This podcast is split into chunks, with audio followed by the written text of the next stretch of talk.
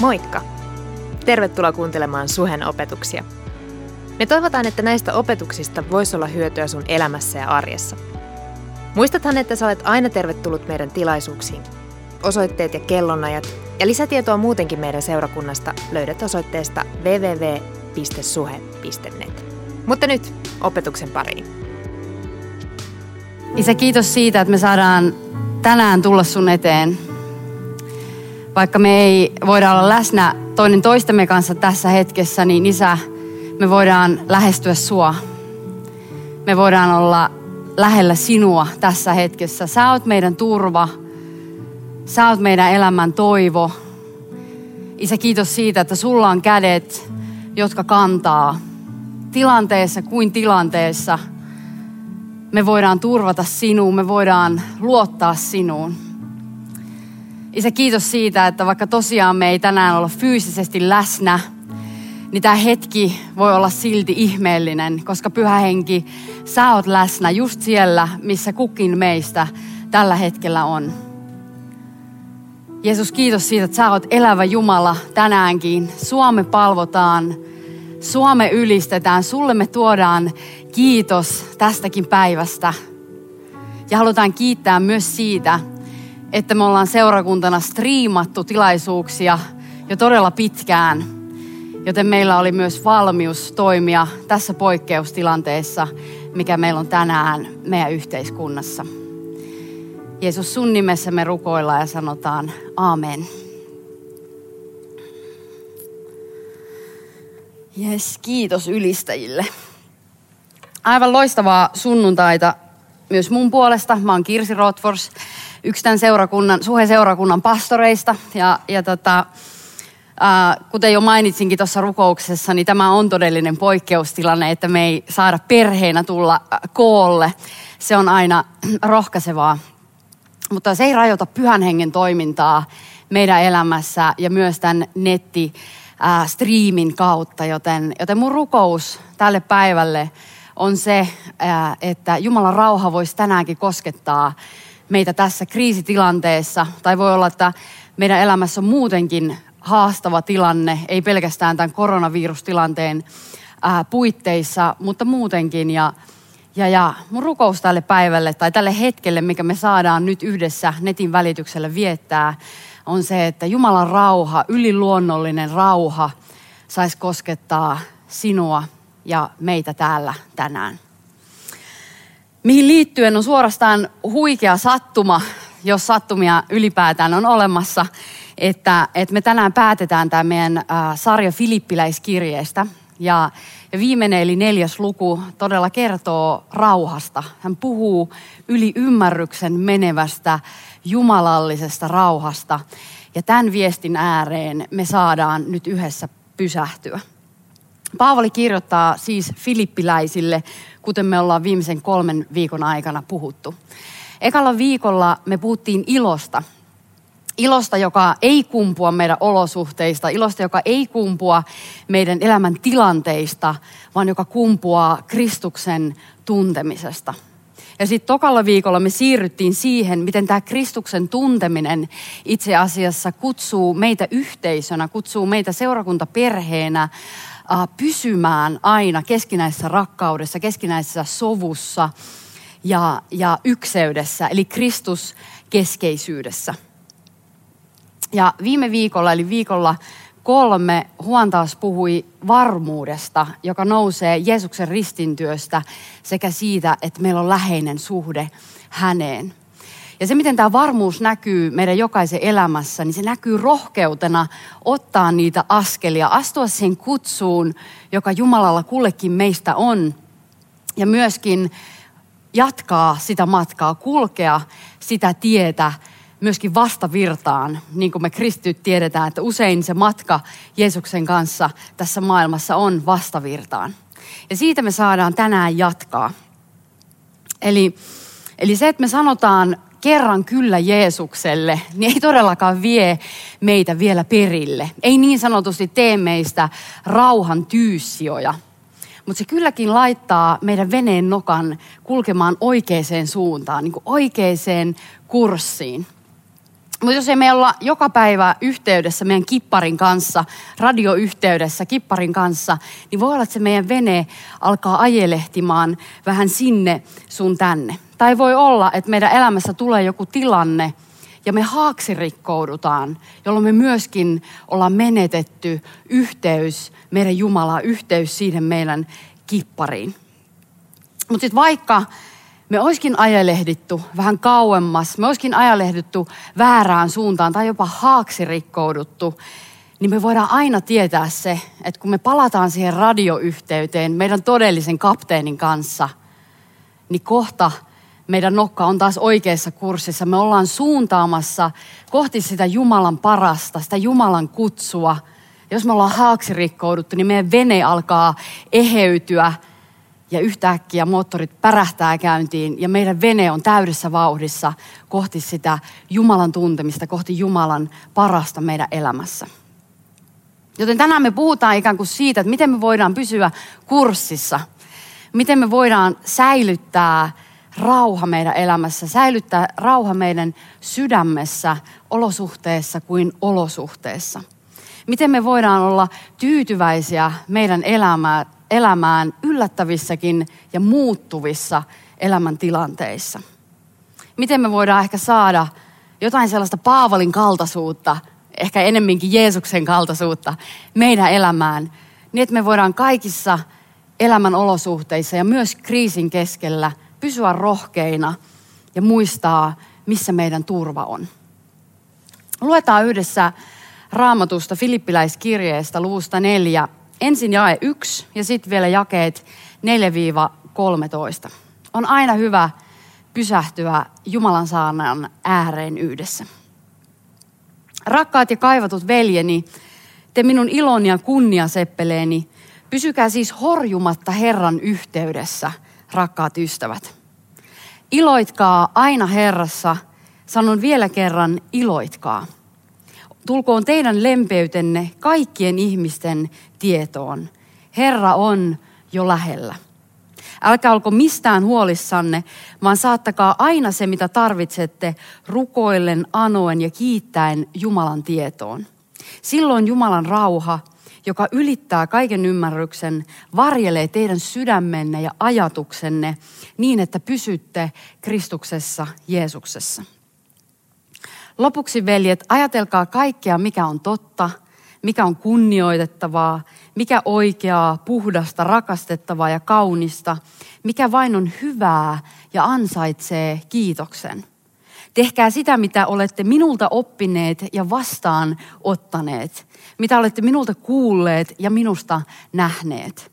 Silloin rauhan Jumala on oleva teidän kanssanne. Herra on suonut minulle sen suuren ilon, että te vihdoin olette voineet antaa minulle uuden osoituksen huolenpidostanne. Sitä te tosin olette koko ajan halunneet, mutta ette ole saaneet siihen tilaisuutta. Tällä en tarkoita sitä, että kärsin puutetta, koska olen oppinut tulemaan toimeen sillä, mitä minulla on. Tunnen köyhyyden ja hyvinvoinnin. Olen tottunut kaikkeen ja kaikenlaiseen, syömään itseni kylläisiksi ja näkemään nälkää, elämään runsaudessa ja puutteessa. Kestän kaiken hänen avullaan, joka antaa minulle voimaa. Huikea paikka just tähän hetkeen meidän elämässä. No ilon joka itse asiassa on tämän koko filippiläiskiiren yksi niitä isoja teemoja, joista me ollaankin puhuttu, niin ilon vastakohta on suru. Ja sitä me vähän käsiteltiin pari viikkoa sitten. Mutta rauhan vastakohta on ahdistus, levottomuus, pelko, ehkä murehtiminen. Mutta samalla, samalla me ehkä nähdään se, että jollain tavalla nämä kaksi kaverusta kulkee käsi kädessä, koska harvoin me nähdään ihminen, joka on ahdistunut ja täynnä huolta, mutta olisi samalla kovin iloinen. Joten, joten ilo ja rauha on jollain tavalla kuitenkin kaverukset ja ne tallaa sitä elämää yhdessä. No filippiläisten elämä, silloin kun Paavali kirjoitti tämän kirjeen heille, he, eli, he oli osa Kreikkaa, he eli Rooman, Rooman valtakunnan alla. Ja siihen kulttuuriin kuului useita eri elämänkatsomuksia ja filosofioita. Itse asiassa aika samalla tavalla kuin meillä tänään. Se oli vähän niin kuin karkkikauppa, että sä voit valita sen, mikä sulle sopii. Toisaalta oli lukuisia jumalia ja jumalattaria, joita piti jatkuvasti pitää tyytyväisenä. Se elämä oli ikään kuin sellaista, että sä et, sä et koskaan tiennyt, että olit sä nyt tehnyt jotain väärin ja oliko kohta nurkan takana odotettavissa sun elämään jotain pahaa, mikä synnytti ihmisten elämään lähtökohtaisesti jo sellaista pelon ja epävarmuuden ilmapiiriä. Ihmiset koki jo lähtökohtaisesti ahdistusta ja ehkä tietyllä tavalla oli säikkyjä. No tällaiseen elämän katsomukseen tai tällaiseen ajattelutapaan, niin ihmiset hakee nykyäänkin vastauksia useista eri lähteistä. Horoskoopeista, ennustajilta, tarotkorteista, mistä lie, lista, lista on varmasti pitkä. Mutta tähän ajatteluun sanoma hyvästä Jumalasta, Jeesuksesta, Kristuksesta oli täysin käänteen tekevä. Se oli suorastaan käsittämätön. Ja se on käsittämätön meille myös tänään, tässä ajassa, missä me eletään. Jumala, jonka hyvyyttä ei voi ostaa. Jumala, jonka armollisuutta ei kukaan eikä mikään voi muuttaa. Jumala, jonka rakkautta ihmiskuntaa kohtaan ei mikään olosuhde, asia, ihminen voi koskaan poistaa. Jumala antoi henkensä, jotta hän voi elää lähellä ihmistä, jotta hän voi elää tänään lähellä sinua ja lähellä minua. Jumala teki kaiken valmiiksi, jotta meidän täytyy tänään ainoastaan uskoa, jotta me saadaan tänään ainoastaan uskoa. No sitten toisaalta filippiläisten elämässä ja kreikkalaisten, sen ajan kreikkalaisten elämässä yleinen filosofia oli tämmöinen stoalaisuus, joka keskittyi mielenrauhan niin kuin tavoitteluun, mielenrauhan tavoitteluun sekä omien tunteiden hillitsemiseen. Ja ehkä jos sä tänäänkin mietit tai kuulet sanan stoalainen, niin sulla tulee mieleen sellainen tyyni ihminen. Ihminen, joka on jotenkin yliluonnollisesti vain niin kuin immuuni kaikille onnettomuuksille – mutta on kuitenkin täysin eri asia, että pyritäänkö me meidän omalla tahdon voimalla itse itseämme muuttamaan, kuin se, että meillä on yliluonnollisesti muuttunut sydän. Pyhän hengen muuttama sydän, uusi sydän, joka pyrkii automaattisesti tahdistumaan Jumalan sydämen sykkeen kanssa. On eri asia, keskitytäänkö me itse itsenämme olemaan rauhallisia, olemaan hillittyjä, vai keskitytäänkö me häneen, joka on rauha, häneen, jonka nimi on rauhan ruhtinas. Rauha ei siis ole jonkun asian poissaoloa meidän elämässä, vaan rauha on jonkun läsnäoloa. Rauha ei ole sitä, että me pyritään olemaan ajattelematta negatiivisesti – en ajattele negatiivisesti, en ajattele negatiivisesti, en ajattele vaaleanpunaista elefanttia. Ja sitten kuitenkin samalla se elefantti vaan piirtyy sinne sun mieleen, kun sä pyrit olemaan nimenomaan ajattelematta sitä. Vaan rauha on jonkun positiivisen läsnäoloa. Rauha on hyvän kosketus meidän elämässä, hyvän kosketus meidän sydämeen, mikä tuo meille syvän ymmärryksen siitä – että me ollaan turvassa. Mä oon turvassa, sä oot turvassa. No ne meistä kuulijoista, jotka ollaan kristittyjä, niin me tunnetaan se joku. Me tunnetaan hänet, mutta silti me kamppaillaan ahdistuksen kanssa, me kamppaillaan murehtimisen ja erinäköisten pelkojen kanssa meidän elämässä. Me ei niin kutsutusti olla yli-ihmisiä – Joten me tiedetään, että se syvä rauha, se syvä tyyneys meidän sisällä ei todellakaan synny eikä varsinkaan pysy sillä, että me sanotaan kerran kyllä Jeesukselle, vaan se on meidän päivittäisiä valintoja. Se on meidän päivittäinen kyllä Jeesukselle. Jakessa yhdeksän Paavali antaa meille aivan huikean lupauksen. Hän sanoo, että silloin rauhan Jumala on oleva teidän kanssanne. Eli silloin Jumala, joka on rauha, on meidän kanssa. Ja sitä ennen hän itse asiassa mainitsee kätevästi kolme asiaa, koska kaikissa hyvissä saarnoissa on aina kolme asiaa, niin tänäänkin meillä on kolme konkreettista asiaa, jotka Paavali mainitsee ja joista me voidaan erityisesti tämän kriisin aikana ja myös joka päivä ottaa kiinni meidän elämässä. Yksi, rukous. Kaksi, ajattelu. Kolme, tekeminen. Ensimmäinen on rukous. Eli ruko, Paavali puhuu rukouselämästä, joka voittaa ahdistuksen. Tämä koronatilanne ei ainoastaan uhkaa ihmisten terveyttä, vaan se uhkaa myös koko maailman taloutta. Ja itse asiassa tämä taloudellinen epävarmuus voi olla meille jopa suurempi uhka, voi olla suurempi ahdistuksen tuoja kuin tämä varsinainen uhka terveydelle, joka erityisesti koskettaa niitä yhteiskunnan heikkoja. Mun sisko äh, on kosmetologi ja mä tällä viikolla juttelin hänen kanssaan loppuviikosta ja, ja hän kertoi siitä, kuinka hänen asiakkaat oli alkanut perumaan näitä, näitä tapaamisia, koska yllättäen uutisissa alkoi tulvia koronapäivityksiä. On luonnollista, että ihmiset halusi ennemmin jäädä kotiin ja välttää kosketusta – niin samaan aikaan mä huomasin, miten mun siskon mieleen ja on inhimillistä ja luonnollista, että tässä tilanteessa ihmisen mieleen alkaa tulla huoli ja murhe tulevasta. Maksuja on maksettavana, mutta asiakkaita ei näy missään. Joten erityisesti tällaisessa tilanteessa annetaan näiden seuraavien Paavalin sanojen rohkaista meitä jokaista.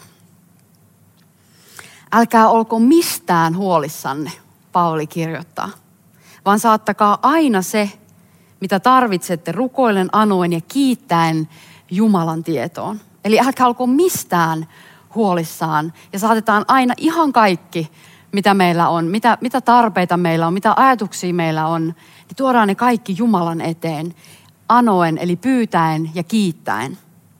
Silloin Jumalan rauha, joka ylittää kaiken ymmärryksen, varjelee teidän sydämenne ja ajatuksenne. Eli meidän tunteet ja meidän ajatukset niin, että me pysytään Kristuksessa Jeesuksessa. Jumala on kiinnostunut kaikesta, mistä me ollaan kiinnostunut. Ei ole liian pientä asiaa tai liian suurta asiaa, jota me ei voitaisi meidän rakkaan Jumalan eteen tuoda pyytäen ja kiittäen. Ja se huikea lupaus, mikä siitä syntyy, on se, että että hänen rauhansa, hänen yliluonnollinen rauhansa varjelee meidät. Ja tämä varjella sana alkukielessä on itse asiassa tämmöinen armeijatermi.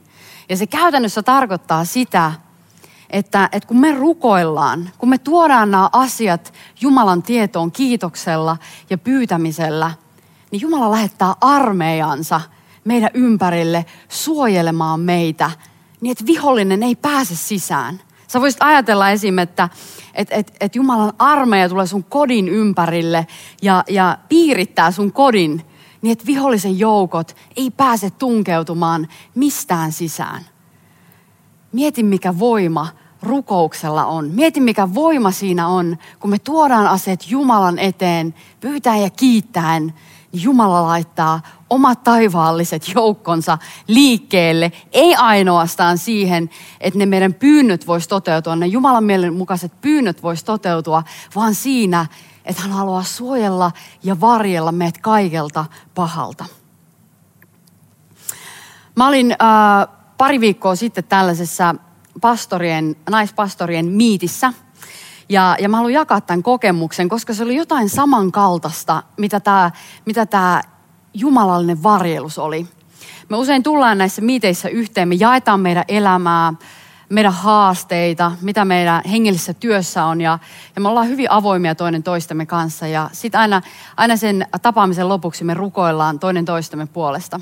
Ja viime kerralla nämä naiset laski kätensä mun ylle ja he rukoili mun puolesta ja, ja se hetki oli voimallinen. Mä koin, miten pyhä hengen voima laskeutui siinä hetkessä.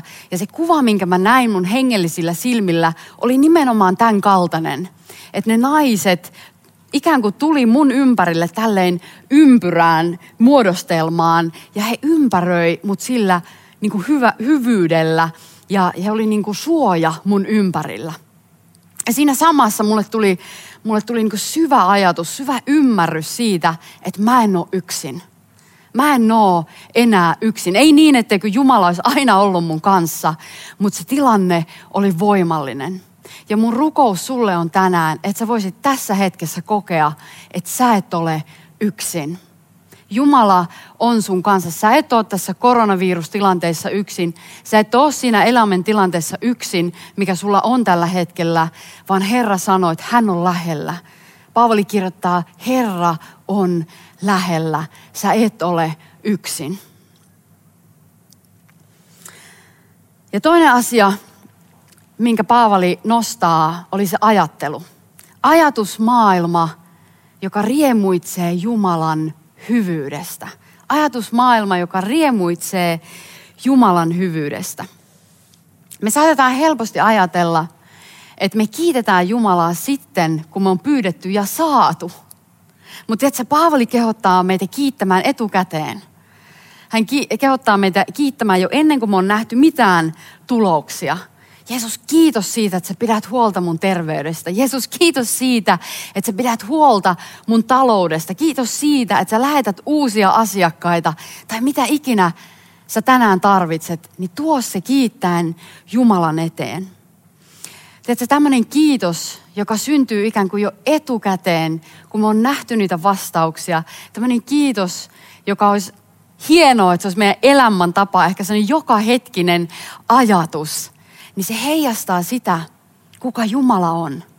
Se heijastaa sitä, että mun ymmärretty Jumalan muuttumattomuus, hänen luonteensa muuttumattomuus sekä hänen lupaustensa pysyminen. Jokainen lupaus, jonka Jumala sanassaan antaa, on tänäänkin voimassa, kuten se, että hän pitää meistä huolen. Jakeessa kahdeksan Paavali kirjoittaakin, ajatelkaa kaikkea, mikä on totta – mikä on kunnioitettavaa, mikä oikeaa, puhdasta, rakastettavaa ja kaunista. Mikä vain on hyvää ja ansaitsee kiitoksen. Kristinusko ei usko mielen tyhjentämiseen, vaan sen täyttämiseen. Paavali sanoo, ajatelkaa.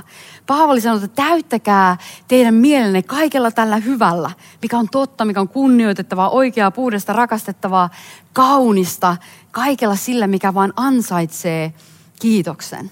Koska sillä on todella paljon väliä, että mitä me ajatellaan, millä me täytetään meidän mieli.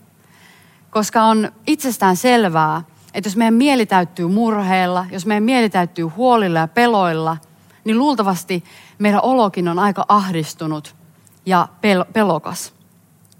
Sen sijaan, mikä se rauha on, minkä Jumala jokaiselle Jeesukseen uskovalle lupaa.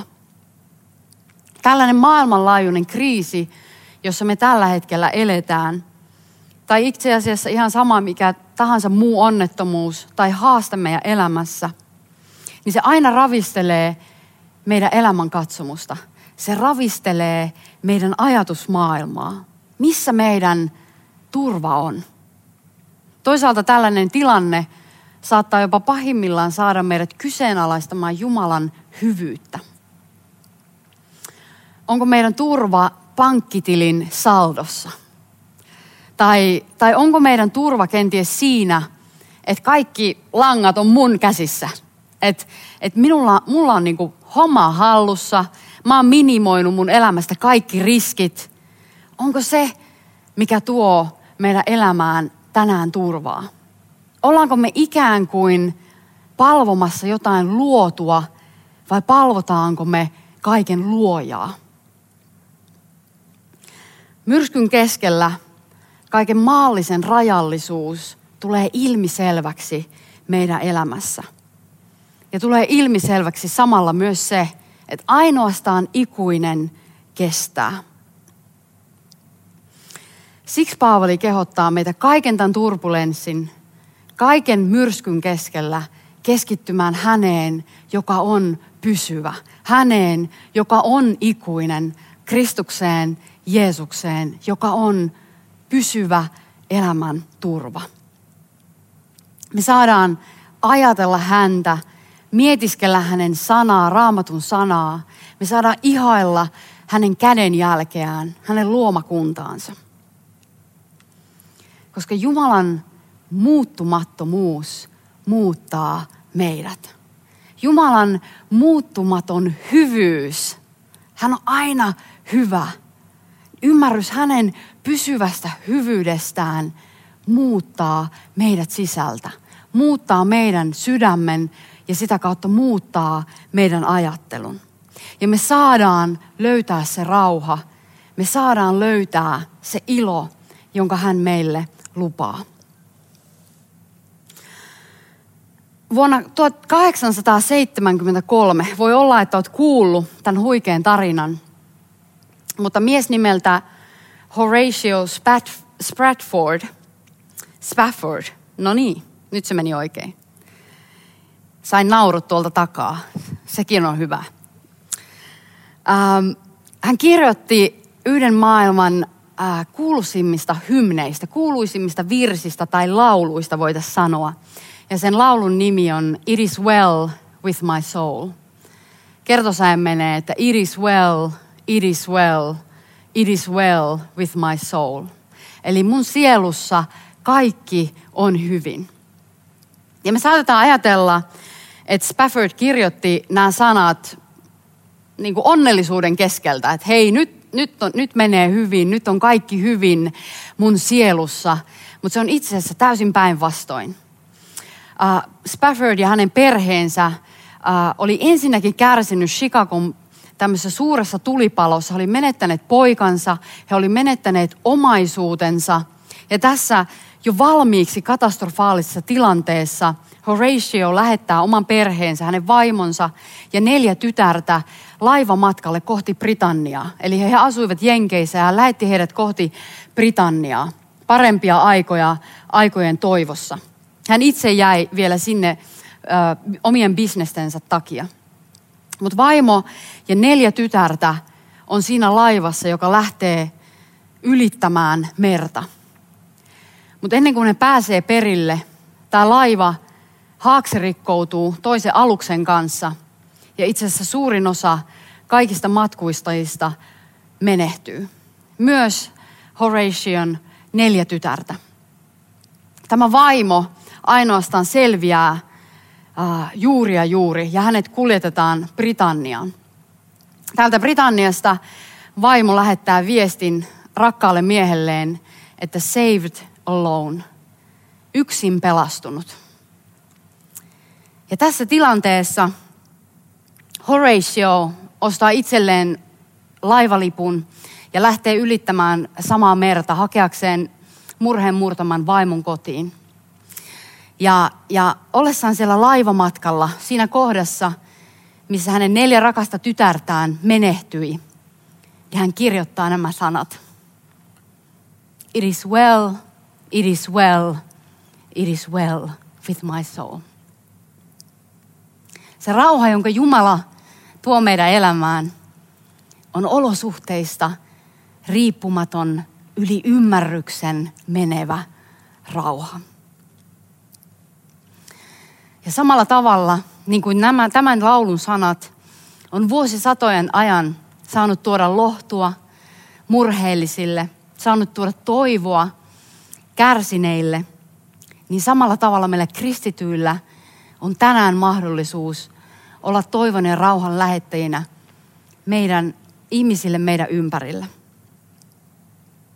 Sen tähden se kolmas asia, minkä Paavali nostaa, on tekeminen. Elämän tapa, joka elää evankeliumia todeksi. Elämän tapa, joka ei häpeä evankeliumia, vaan sen sijaan elää evankeliumin rohkeasti todeksi. Jakeessa yhdeksän Paavali kirjoittaa, tehkää sitä, mitä olette minulta oppineet ja vastaanottaneet. Mitä olette minulta kuulleet ja minusta nähneet. Ja sitten tulee se huikea lupaus. Silloin rauhan Jumala on oleva teidän kanssanne. No perus Paavali. aina heittää tämän kommentin, että seuratkaa minua niin kuin minä seuraan Kristusta ja tässä hän sanoo, että tehkää niin kuin minä teen. Mä uskon, että moni meistä, edes kristityistä, ei uskalla sanoa näitä sanoja omassa elämässään toisille. Mutta sen sijaan meidät on silti kutsuttu, meidät on jokainen kutsuttu elämään evankeliumia todeksi. Olemaan toivon ja rauhan lähetteinä tässä ja nyt, tässä maailman ajassa, jossa me eletään. Me saadaan olla ne ihmiset pyhän hengen armosta, että, että me saadaan heijastaa Jumalan hyvyyttä, me saadaan heijastaa Jumalan rakkautta tälle maailmalle, siellä missä me ikinä kuljetaankaan meidän arjessa. Joten nyt jos koskaan, mä haluan rohkaista sinua ja minua olemaan sen hyvyyden, rakkauden, sen toivon ja rauhan lähettiläinä, jota me ollaan itse saatu kokea meidän elämässä, kun me kuljetaan lähellä Jumalaa. Me saadaan itse asiassa olla esimerkkejä siitä, miltä se näyttää, kun elämä pohjautuu jollekin katoamattomalle sen sijaan, että se perustuisi jollekin katoavaiselle. Paavali antaa meille esimerkin jakessa 11. Hän sanoo, että olen oppinut olemaan tyytyväinen siihen, mitä minulla on. Musta tämä on huikea lause. Paavali sanoo, minä olen oppinut. Ensinnäkin tämä on jotain, mitä me voidaan jokainen oppia. Ja toiseksi hän sanoo, olemaan tyytyväinen siihen, mitä minulla on. Tunnen köyhyyden ja hyvinvoinnin. Olen tottunut kaikkeen ja kaikenlaiseen. Syömään itseni kylläiseksi ja näkemään nälkää. Elämään runsaudessa ja puutteessa. Tyytyväinen. Niin kuin ikään kuin Paavali sanoi, että mulla on sisäinen rauha tilanteessa kuin tilanteessa. Mä oon tyytyväinen siihen, mitä mulla on. Mä en edes tiedä, että onko tämä tyytyväinen sana nykyihmisen niin kuin sanakirjassa tuntuu siltä, että nyky-helsinkiläinen tai nyky-pääkaupunkiseutulainen suomalainen kaipaa aina jotain enemmän. Enemmän rahaa, enemmän tai suuremman auton, paremman auton, ää, isomman talon. Aina on jotain, mitä meiltä puuttuu. Aviomies, vaimo, lapsia, kissa, koira – auringonpaiste ja sitten kun paistaa, niin pitäisi olla vähän enemmän varjoa. Ja ikinä ei jollain tavalla tunnu olevan hyvä.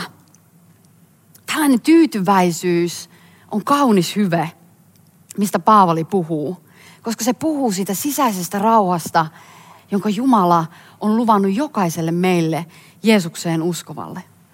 Se puhuu siitä katoamattoman läsnäolosta meidän elämässä. Ja sitten jos me poraudutaan pikkusen vielä tuohon alkukieleen enemmän tässä kohtaa, niin Paavali itse asiassa sanoo, että mä olen oppinut salaisuuden siihen, miten elää tyytyväisenä olosuhteessa kuin olosuhteessa. Miten mä voin elää täynnä sisäistä rauhaa, oli mun elämäntilanne mikä tahansa – oli päällä kriisi tai ei ollut, oli tyyntä tai myrskyä, oli epävarmuustilanne tai varmuus mun sisällä, niin Paavali sanoo, että mä oon oppinut elämään. Mä oon oppinut sen salaisuuden, sen kaltaiseen tyytyväiseen elämään. Ja jakeessa 13 hän paljastaa sen salaisuuden sanomalla, kaiken minä voin hänen avullaan, joka antaa minulle voimaa. Pyhä henki meissä. Hän on meidän voimamme. Hän on meidän elämä lähde. Hän on meidän rauhan lähde. Hän on meidän ilon lähde. Hän on kaiken sen hyvän lähde, jota Jumala meille antaa. Kristus meissä, pyhä henki meidän sydämessään. Hän on meidän elämän voima, jonka avulla me pystytään ihan mihin tahansa – hänen kanssaan ja hänen avullaan kaikki on meille mahdollista.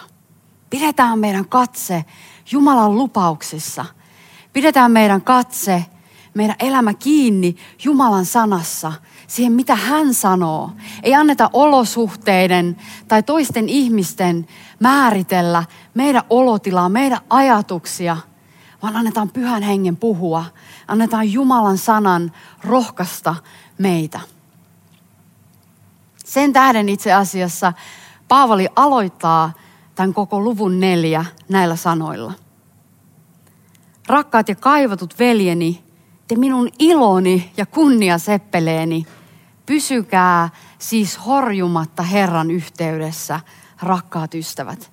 Pysytään siis horjumatta Herran yhteydessä, rakas seurakunta. Mä olin torstaina tämmöisellä kansallisella rukousaamiaisella, jossa on useita kansanedustajia eri kirkkojen päämiehiä läsnä. Ja, ja viesti oli selkeä. Viesti oli se, että Kristuksessa meillä ei ole mitään pelättävää, vaan me saadaan pysyä luottavaisin mielin ja me saadaan pysyä rohkeana. Tätä aikaa varten Jumala on kutsunut jokaisen meistä olemaan hänen valonaan ja hänen suolanaan. Sen rakkauden ja hyvyyden lähettiläinen, joita, jota hän meille antaa niin tässä maailmassa. Mutta se, mitä mä halusin itse asiassa jakaa sieltä aamiaiselta ää, teille tänään, niin oli, se oli muun muassa tällainen entinen kilpaurheilija, yhdistetyn kilpaurheilija, olympiamitalisti Samppa Lajunen. Ja hän kertoi oman elämänsä todistusta, kuinka hän oli tullut uskoon noin viisi vuotta sitten. Mutta tämän uskoon tulon jälkeen hän kertoi kahdesta merkittävästä tapaamisesta, ää, jotka mä halusin jakaa tänään sulle. Ensimmäisenä nämä oli molemmat tuntemattomia ihmisiä, jotka hän ihan sattumalta kohtasi. Sattumalta kohtasi.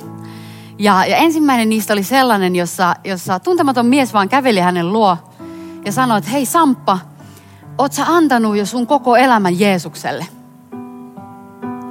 Oot sä antanut jo sun koko elämän Jeesukselle? Tämä oli siis sen jälkeen, kun hän oli tehnyt jo päätöksen lähteä seuraamaan Jeesusta. Mutta Jumala lähetti vielä ihmisen kysymään, että hei, oot sä antanut sun koko elämän Jeesukselle? Ja sitten toinen merkittävä kohtaaminen, joka Sampalla oli, oli, oli seurakunnan tilaisuudessa, jossa hän istui jonkun miehen viereen. Ja jossain kohtaa sitä tilaisuutta tämä mies kysyi Sampalta, että hei, oot sä antanut valtakirjan Jeesukselle? Oot sä antanut sun elämän valtakirjan pyhälle hengelle? Valtakirja on sellainen asia, mikä me kirjoitetaan, kun me halutaan valtuuttaa joku toinen toimimaan meidän puolesta. Kun me halutaan valtuuttaa joku toimimaan meidän nimissä. Mutta mä haluan esittää sulle tämän kysymyksen tänään. Sä antanut sun elämän valtakirjan Jeesukselle? Sä valtuuttanut pyhän hengen toimimaan sinussa ja sun kautta? Rukoillaan yhdessä. Isä, me kiitetään tästä hetkestä. Me kiitetään siitä, että sä oot elävä Jumala. Me palvotaan yliluonnollista, elävää Jumalaa, kuninkaiden kuningasta, Herrojen Herraa. Jeesus, kiitos siitä, että sulla on hallintavalta taivaassa ja maan päällä myös tänään. Se ei ole muuttunut, vaan me saadaan tänäänkin jättää meidän elämät sun käsiin, sun hyviin käsiin, käsiin, joiden, joiden päällä me saadaan levätä ja tietää, että kaikki on hyvin. Jeesus Kristus on mun kanssa, pyhä henki on minussa ja kaikki on hyvin. Mutta ennen kuin päätetään ja jatketaan ylistämistä, niin mä haluan kysyä myös sulta, koska ehkä sä oot kuulolla ja sä et vielä tunne Jeesusta Kristusta sun henkilökohtaisena pelastajana. Joten mä haluan kysyä sulta tänään sen saman kysymyksen, minkä tämä ensimmäinen tuntematon esitti Sampalle. Mä haluan olla se tuntematon tänään sun elämässä ja kysyä, että oot sä antanut sun elämän Jeesukselle? Haluaisitko tänään antaa sun koko elämän Jeesukselle Kristukselle, vastaanottaa ikuisen elämän lahjan ja tietää, että sä et ole enää koskaan yksin. Jos sä haluat tässä hetkessä tehdä sen päätöksen, niin sä voit yksinkertaisesti rukoilla mun kanssa, että Jeesus, tuu asumaan mun sydämeen. Jeesus, kiitos siitä, että sä kannoit kaikki mun synnit, menneet, nykyiset ja tulevat ristin puulla, niin että mä voin tänään lähestyä sinua, tuntea sinut, saada kaikki mun synnit anteeksi ja elää vapaana. Jeesus, sä olet minun elämäni Herra ja sä oot mun pelastaja. Amen. Rakkaat kuulijat, me jatketaan nyt ylistämällä hetki. Ja mä haluan kehottaa sinua jäämään linjoille, jäämään Jumalan läsnäoloon. Annan pyhän hengen koskettaa sua näiden seuraavan biisin aikana. Kiva, että kuuntelit. Ota rohkeasti yhteyttä, jos haluat tietää suhesta lisää. Sä löydät meidät Facebookista ja Instagramista nimellä Suhe-seurakunta. Jos haluat olla tukemassa Suhen toimintaa taloudellisesti, siihen löydät ohjeet kotisivultamme osoitteesta www.suhe.net. Nyt hyvää viikonjatkoa.